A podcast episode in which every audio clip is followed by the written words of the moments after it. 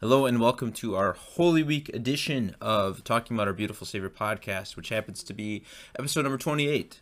I'm Pastor Alex Groth, I'm Carrie Groth. and we are excited to talk about three different readings from Holy Week Maundy, Thursday, Good Friday, and Easter Sunday. Uh, in addition to all the good things a Christian thinks about during Holy Week, it all also makes me think about Cadbury cream eggs. Yeah, you are a big fan. I used to be. I don't know that I am anymore. Uh, when I was little, that was a big draw for me during Lent, just thinking about the Cadbury cream eggs that would soon be available at Shopko. And I had spent a lot of my whatever money I'd make from my paper route. I had spent a good amount of that on Cadbury cream eggs. And I do have a memory. At one one year, they started selling for the Cadbury cream eggs. They started selling them in like cartons, like twelve Oh of them. boy, like an egg carton? Yeah, like an egg carton. And Oh, I boy. got one of those for Easter. And I don't think my parents knew how many I was eating. But I just remember like lying on my bed on Easter Sunday afternoon just being like, I don't Right. I don't feel good. I ate many of these.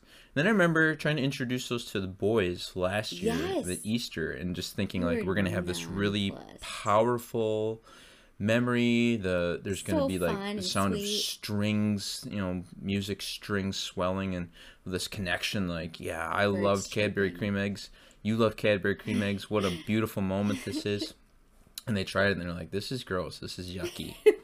like you are, Poor you're Alex. wrong. Yeah. Well, it's because they didn't have them in the freezer. That's No, the key. that that was offensive to suggest putting them in the freezer. Uh, no, the best Cadbury cream egg, oh um, my goodness. I would say, is sitting in Shopko for a good two weeks, and then you buy it and eat it Easter morning. What's your favorite candy for Cool. Easter? You comment on um, wherever you're listening to, or just yell it out as you're listening to this in your car or your it. home. Just as loud as you can, yell what your favorite Easter candy is, and maybe we'll hear. Stale, stale peeps. That's mine. Gross. so we don't have a, a Sunday school lesson this Sunday. It's Easter. Uh, so we're just going to go through one reading a piece from Maundy, Thursday, Good Friday, and Easter Sunday. And this is maybe just to start with this, the three days worship, the Triduum um, concept that all these are three different days, Maundy, Thursday, Good Friday, and Easter Sunday. But we do consider them all to be, in a way, part of the same service. I mean, Yeah. the way we end Maundy, Thursday service, we don't really officially close it. We just usually say the service continues tomorrow night. Super Good powerful. Friday service, we don't have any sort of ending, official ending to the service. I mean, it's the last hymn. People leave in silence, in the dark. Mm-hmm. And then, yeah, Easter Sunday, finally, we, we gather and we say our, our blessing and we shout our alleluias, and it's great. Yeah. Maundy, Thursday, our reading we'll look at there is 1 Corinthians 11. I think Vicar's preaching on that tonight. Uh, this is includes the words of institution. So when we think about the words of institution for communion, we think Matthew, Mark, Luke, and then the Apostle Paul's uh, use of these these words. Um, how many years later? Maybe 15, 20 years later, after Jesus has died, risen from the dead, and ascended. So we have. I think this is a helpful section for thinking. There's there's so many differences in the Christian communities over how you view Yeah. communion. And I think it's interesting and helpful to see how did the early Christian church view communion in those first couple decades Yeah. after Jesus had ascended. And if you take Paul's words here and the way they seem to be written, he seems to be saying this is truly Jesus' body and blood. Mm-hmm. Present there in with and under is the Lutheran understanding, in with and under the bread and wine. Yeah. So we'll just read. We'll read these. Actually, we'll read the verses verbatim and just comment on each of them. So it starts with, "For I received from the Lord what I also passed on to you: the Lord Jesus on the night he was betrayed." So we'll just stop there. So that's that's the setting for the Lord's Supper. Is that upper room in Jerusalem? Is they're they're celebrating.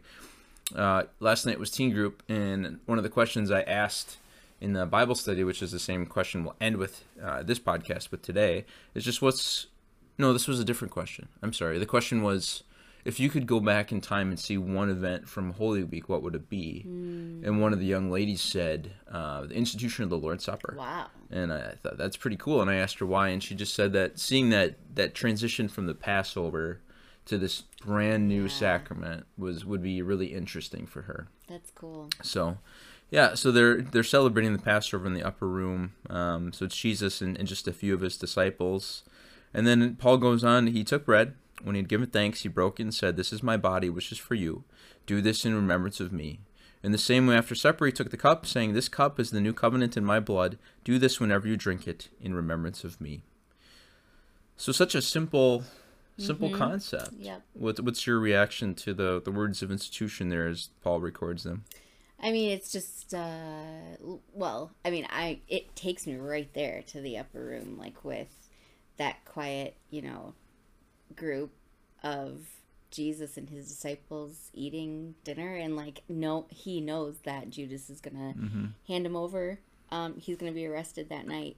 And just like how meaningful that was. Like breaking bread with someone was a really like you know, culturally like that was how you shared. And i think it still is like you share a meal you know? That's intimate um Yeah. friendship. Mhm. and just how he gave them this like very earthly way to like have you know that remembrance of Yeah. jesus So I, I feel like what you said about the intimacy of the meal. I mean, they're they're celebrating the Passover meal, which was a really really important yeah celebration for the Israelite people, remembering how God had brought them out of Egypt. We talked about that in our Sunday school lesson just a few weeks ago, and then also pointing forward to Jesus as the perfect Passover lamb. And now Jesus is Yeah. saying, "This is it. i'm yeah This is the last Passover meal you'll ever need to eat," which is a pretty heady thing. I mean, they've been celebrating Passover for just about 1500 years.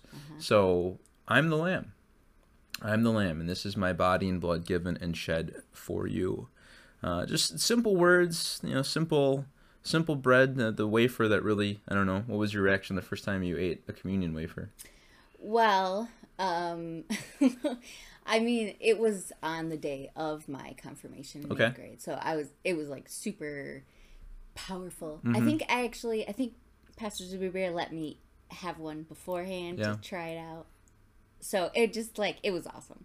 Yeah, I mean, it's It's just a wafer, but it was so awesome. Yeah, I mean, in connection with the s- the sacrament, it is Yeah. amazing. But just the the wafer itself tastes it's a little off putting, just the first time you have it because it tastes like nothing. You expect it to taste like something, That's and then true. it tastes like nothing. Yeah. And then that little cup of wine, I think when you're when you first take a communion in our circles, it's typically you're in eighth grade.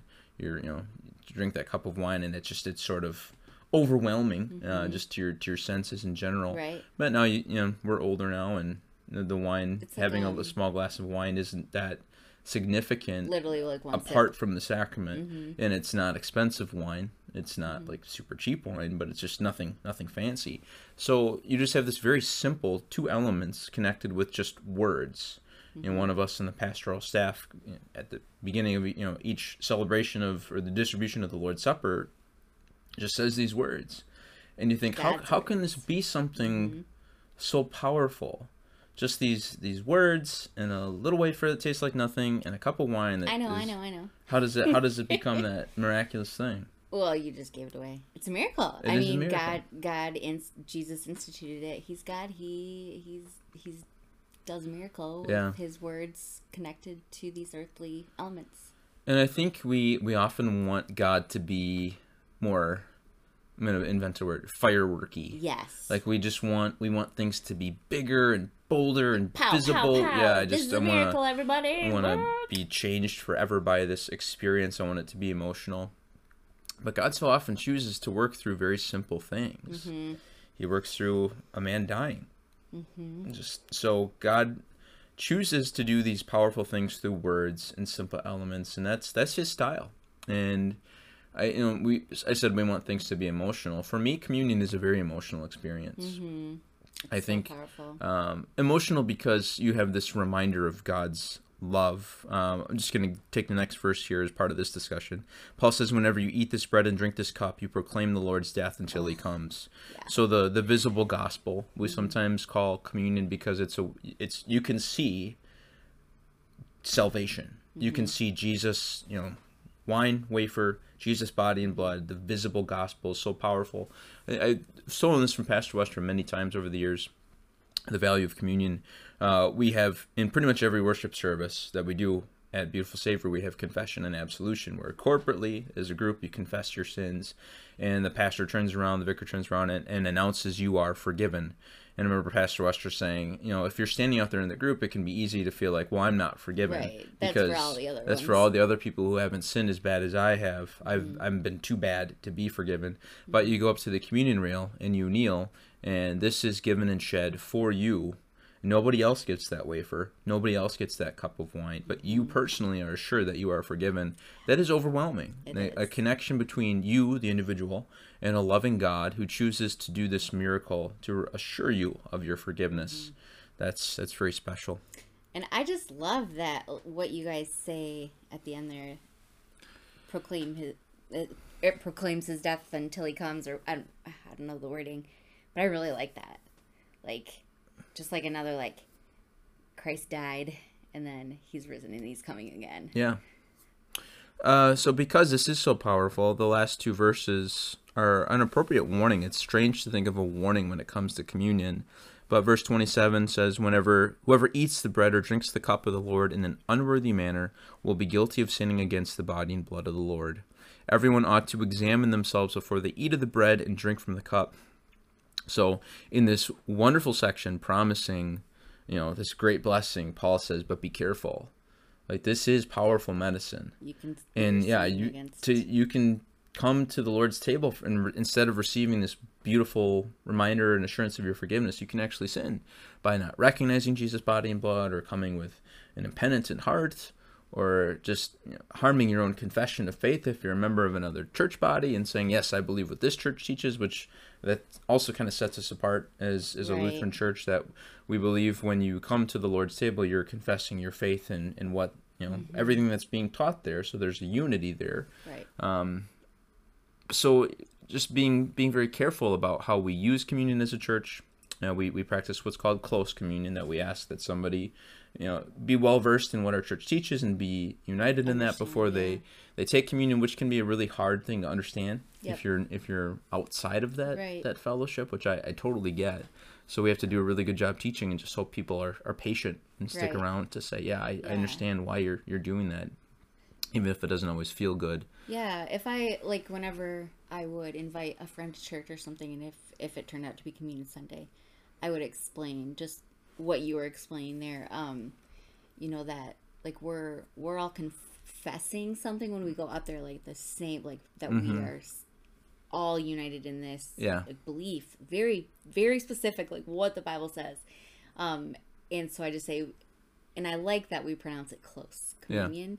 Um, because then it like allows me to tell my friend or whomever I'm talking to like um yeah like if you're interested you know in learning what we Yeah. believe exactly like you Mm-hmm. know what then um that'd be so cool like you could go to bible information class or something Right, yeah, to portray it as a positive because it is. I mean, it's Yeah. it's a drawing closer of, of the the group together, and I think just uh, as a pastor, you don't ever want to be in the business of helping someone sin. right So if someone's going to unintentionally sin by coming to communion without being prepared, you, you don't want that. You don't want to encourage that. i think it's also just for all of us who you know are confirmed or have taken you know the bible information class and become a member i think it's really important to remember like we should every sunday examine ourselves Yeah. like take that time for church And I can already see we're going to go over half an hour on this podcast. Well, when you said the seven words, I was like, oh no. I'm just gonna. We're just gonna say them real fast. No, I'm just kidding. no, I think so. When when we'll just finish with this before we move on to Good Friday.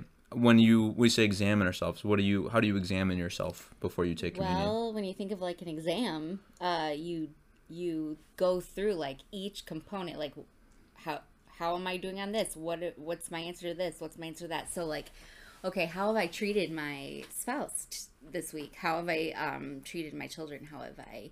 Uh, what kinds of thoughts have I had? What what has been like? If have I been worrying about something? Um, you know, have I been allowing myself this one sin um, and kind of like pushing it off to the side? Yeah, so I think when you examine yourself and your behavior and your thoughts, you realize, yes, I I'm a sinner and I need forgiveness. And when you realize the the depths of your sin, yeah, then communion sounds wonderful. Yeah. I need to be forgiven.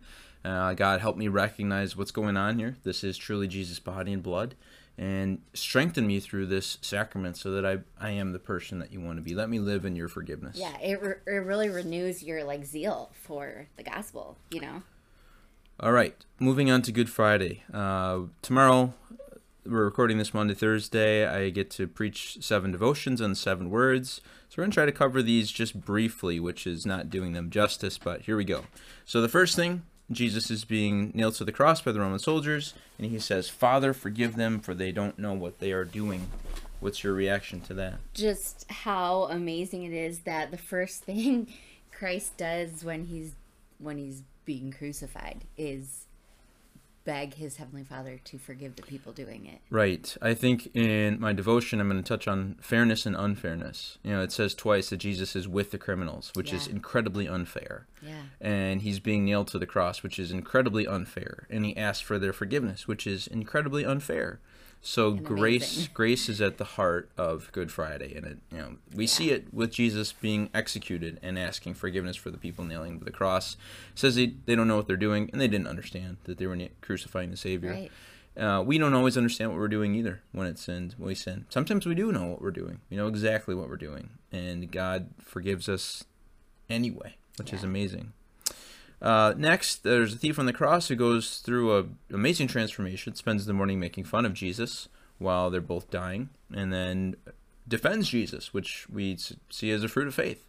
That he, at some point, he starts to believe in Jesus as Savior, He hears those words that he's and he starts defending Jesus against the, the mocker, the other thief, and says, "Remember me when you come into your kingdom." And Jesus says, "I tell you the truth, today, today you will." you will be with me in paradise. Yeah. So what a stunning, stunning transformation. You know, I think what. It, just think of how we view our relationship with God and what it takes to please God. What would Jesus have said if we needed to earn our way into God's graces? What if, what if the guy said, "Jesus, remember me when you're coming to your kingdom"? Oh, what would Jesus have said? Not time. Jesus, Sorry. yeah, might have said like, "It's too late, man." Yeah. or you know if you can find your way off this cross and do, go do some good works help someone across the street or whatever. Do some charity stuff. Yeah. no jesus says today you'll be with me in paradise. So the the The grace. we die. uh, next the third word jesus sees uh, mary his mother and john watching his crucifixion and he says dear woman here is your son. Here is your mother. What do you think? Um, just like really, you know, first of all, culturally, she would have now been without her son, and Joseph had joseph we don't hear about so we assume joseph is gone yeah. yeah, So, um, you know, no income, no way to make money, so it would have been really hard. Um, and now she had John to take care of her. John was Jesus's um, closest, dearest friend, mm-hmm uh, and Jesus knew John would do it. Yeah, I think too. So, I two years ago when I preached on this, maybe it was four years ago. I just mentioned that I don't call my parents often enough. You know, just such a simple thing to call call the people that raised you, um, communicate with them, tell them you love them. You know, here's Jesus literally being crucified. And he's taking care of his mom. So, Yeah. fourth commandment, obedience from the cross, is just we have a tendency to look at everything through how does this affect me? That very s- selfish lens. And here's jesus at a time when you could really understand him being i just need to focus on me Yep. is still focusing on his, his mother. Yep. fourth uh, my god my god why have you forsaken me? My, my pastor growing up used to kind of shout that in kind of a wailing voice eloi eloi lama sabachthani. And that used to really uh, chill me to the Yeah. bone. Yeah what's your reaction to that one Um, I mean, that's just like the cry of suffering hell. Mm-hmm. This, I mean, is the definition of hell is separation from God, right Complete separation. So Jesus was experiencing hell on the cross. God turned his back Mm-hmm. on Jesus, and like to see that, like to hear that, is just so powerful. Like it, it really did happen, and it happened for me. Yeah. He doesn't call him my father. I mean, how many times in the Gospels do we hear him talking about his relationship with his father? Now it's my God. Yeah. Uh, and just that, that cry, you know, we are separate, which is the worst part of sin. Yeah. We don't often consider that. That sin separates us from God, we usually think about the earthly consequences of sin or shame, but the worst part of sin is separation from God, and Jesus goes through that, so I never have to know what that's like. Right. I will never have to experience the awfulness and the desolation of hell because Jesus went through it for me. So often in, in his parables, Jesus uses the picture of someone being thrown out into the darkness where there's a weeping and gnashing of teeth, and that's always been such a, ugh, I don't like that. right. Sounds terrible. This is it. You know, he's Yeah. he's in the dark. Yep. And there's weeping and gnashing of teeth because he's apart from God, and he does that for me and you. And like if we if you think about it, like we have never experienced life apart from God. Like nobody has right. unbelievers or believers Yeah. because we get to have all his blessings all the time. hmm I'm gonna bring that out in my devotion too. I think we we sometimes feel like we're so alone, and if our eyes were actually opened, we would see God and with us every step of the way, His hand on our shoulder, angels around us. So we've never known what this is like. Right. Well, and and when I talk to my kids about like what it means, you know, to suffer hell, um, that separation from God is separation from anything good. So, like, hey, do you enjoy breathing Mm-hmm. like really easily? Do you do you enjoy not being freezing or Yeah. or sweating buckets? Like all like, do you enjoy the sunshine? Do Yeah. Mm-hmm. You, all those little things. Uh, fifth word is I thirst. He asks for a drink of, of wine vinegar. Uh, it says after knowing all this had been fulfilled. So, yeah. Why such reaction? Well, he had one more thing to say, and he wanted to be able to say it loud. Yeah. So there's two things here that I'll try to bring out in the devotion. One, that this is part of the prophecy too. Um, knowing all had been fulfilled, he's he's going to ask for a drink because this is this is part of it. I'm going to use the picture of a treasure map in this part, just that Jesus is making a map for us to follow, and every little bit of direction is these fulfilled prophecies. And then yeah, the last he, he's got to shout one more thing, our sixth word. So he wants to make sure his he can yell it out. Uh, which sixth word then is it is finished. What do you think? Uh, I mean, just like all the rest of them, that's incredible. Like everything, the whole plan of salvation, all of it, it's done. I don't have to worry. There's no loose ends to tie up. Yep. Like it's just, it's finished, and I don't have to do anything. Right. And that's so much of our Christian life is about letting God assure us of that Uh-huh. versus telling myself, no, there's something left to be done, or the devil telling me, you're finished. Your relationship with God is finished Right. because you are so bad, he must be done with you. And to flip that on its head and say, no, my, my payment for my forgiveness, that's what's finished. It's a done deal. What There's is no, sure yeah, and certain is my forgiveness. Please, God, help me never forget that. yeah, And then the final words, into your hands I commit my spirit. And again, he calls him Father. You know, Yeah. after that separation, now, Father, into your hands I commit my spirit. He bows his head, and the Son of God, who created the world, dies. Mm-hmm. What do you think?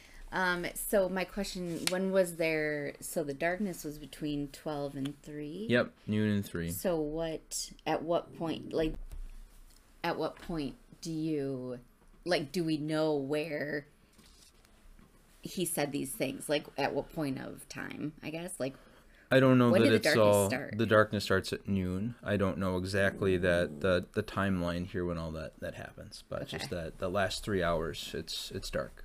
yeah, So, uh, just that, that trust that Jesus shows at the end of his earthly life, we, we show that same trust. Because of Jesus, we commit our lives, our spirits into our Father's hands. and we know when when people believers who die, we can commit them to the Lord. Like we know that they're that's where they are. hmm And we can do that transition because we know Jesus didn't stay dead. So, our Easter Gospel is from Matthew 28.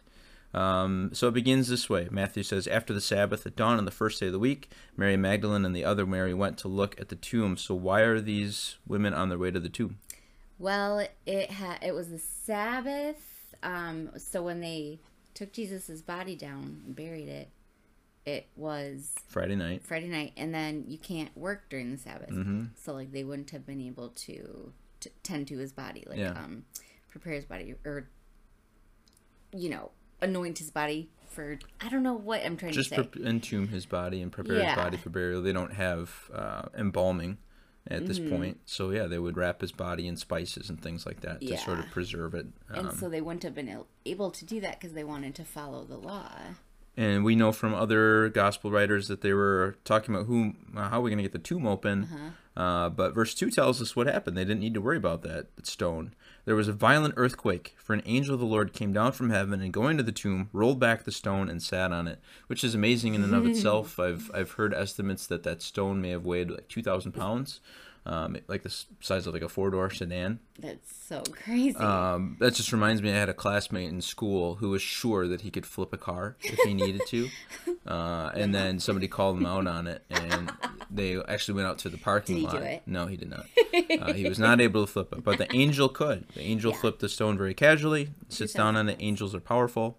Says the angel's appearance was like lightning, and his clothes were white as snow. The guards were so afraid of him that they shook and became like dead men. So I mean, these are hardcore they soldiers. passed out, And just the sight of an angel causes them to, to pass out yeah. and yeah so they're not they're not in play here so they certainly you know were there that's part of you know the jewish leaders had gone to pilate and said hey we're pretty sure that his disciples are going to steal his body and act like he rose from the Right. dead and inadvertently they actually made the case for the resurrection stronger Yep, because there eyewitnesses, witnesses there are yeah. soldiers there who if the disciples had actually gone to go steal jesus body how are how are these 11 scared mostly fishermen, going to overpower these Roman soldiers without it being obvious what happened. Right. But yeah, they see an angel, they pass out. Uh, the angel said to the woman, Women, do not be afraid. I know that you're looking for Jesus who was crucified. He's not here. He is risen, just as he said. So there's a little bit of a, like you know, you should know, like you disciples, all you people. Jesus said it many times, just like he said. Come and see the place where he lay. Then go quickly and tell his disciples he is risen from the dead and is going ahead of you into Galilee. There you will see him. Now I have told you. So the women hurried away from the tomb, afraid yet filled with joy, and ran to tell his disciples. I always like that uh, complicated emotion Yeah. there, afraid yet filled with joy. Like, So this is crazy. There's life after death yeah. but Jesus is back. You know, we just saw a man who was very publicly executed three days ago. Now we just we just saw him alive, which is scary, but also amazing. Um, and just the fact too, I, it's it's been pointed out well in the Gospels that Jesus often um, appears to speaks to women in a way that is very uh, in a society where women were not valued the way that they Yeah. should be. Jesus actively chooses to appear to them first as Yep. witnesses. He chooses to speak to them um, and and you know have these wonderful intimate conversations with them. So it's it's good to point that out. And that they get to be the ones to go tell the disciples. yeah, they go tell the disciples, and they react well. The disciples don't react No. well. It's just there's there's some wonderful, very faithful um, women of strong faith in these sections, which is a huge blessing for us to see. Uh, verse 9, but before they could get to the disciples, suddenly Jesus met them. Greetings, he said. They came to him, clasped his feet, and worshipped him. Jesus said to them, Do not be afraid. Go and tell my brothers to go to Galilee. There they will see me.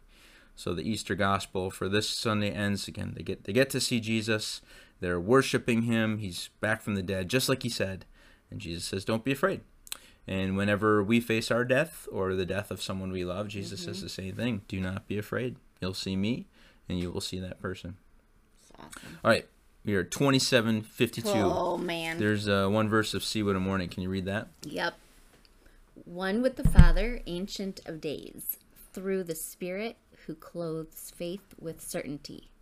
Honor and blessing, glory and praise to the King crowned with power and authority.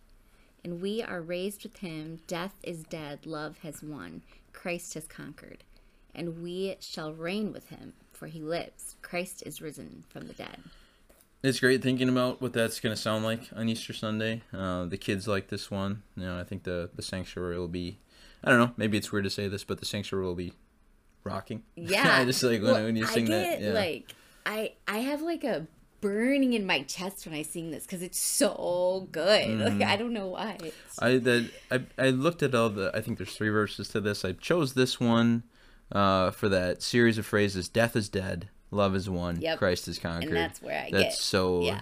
beautiful and succinct. Yeah, it's hard to beat that. Yeah. All right, we'll finish with this favorite Holy Week memory. Do you want me to go first or I'll second? go first. Okay. It's kind of a silly one. So, sorry, mom. First of all, um, okay. So when we, you and I, Pastor Groth, when we were dating, I think the first time you you came to meet my parents Yep, it was Easter. was Easter. So it was Easter break. So you came to meet them, and I warned you. I said, and my mom doesn't listen to this podcast, so I'm allowed to talk about it. That's So- that's true. That is a rule. If somebody, if nobody ever finds out that you're talking about it, you can you can talk about the person. So she, I told Alex, I'm like, okay, just so you know, my mom gets pretty pumped up You did. at Easter, and when the pastor says he is risen at the end of the service, or is it before at the beginning? No, I don't know. At the end, It's both usually. Yeah. she gets very excited and Mm-hmm. she shouts, "He's risen indeed!" And you were like, "Okay, cool, yeah, okay." And then you actually like saw, Mm-hmm. you experienced what I have always experienced every Easter of my Yeah. life, Which was uh, a woman screaming, "He's risen indeed." standing up, fist pumping like in the air, like Rocky. risen indeed. Rocky at the So, end of a Rocky movie shot that Adrian. Yeah. for me is a great i mean it you know shows you my mom's personality and it a also strong faith in her and a, and a right joy the how much Christ. easter means to Yeah. her and and why and um very just very powerful and so and it's just kind of funny because you you did not expect Mm-hmm. No, to see this woman uh, do this. rocked my boat. I, I saw your face you're like what is going Mm. on Yeah, a little afraid, but yeah, it's good. Um, my favorite, I think, you know, it's it's hard to every Good Friday. Good Friday, I think I mentioned last week, is my absolute favorite church Mm-hmm. holiday. Um, leaving in the dark is always so powerful. I always struggle to keep my emotions in check, whether I'm worshiping on Good Friday or leading the service on, on Good Friday. It's always my prayer is God just help me get through, and then I can collapse after it's over. But uh, the emotion is gratitude Yeah. and love and just shock that God would do this for me. And I think maybe just the first first Good Friday that I was here, we were here and I got to preach and walking out in silence and we had the Roman soldiers guarding the tomb. yeah And just I think you and I went out by the cross area and just kind of watched people leave and it was just such a somber yet joyful thing. So I Good Friday, it's it's hard to top that for me. it is yeah All right. Uh, depending on when you're listening to this, you you either have Good Friday and Easter worship coming up, or you already got to enjoy it. So either way, I pray that your worship for Holy Week is a blessing to you, and most of all, reminds you that yes, death is dead, love has won, and Christ has conquered. amen Okay. See you later. bye Bye.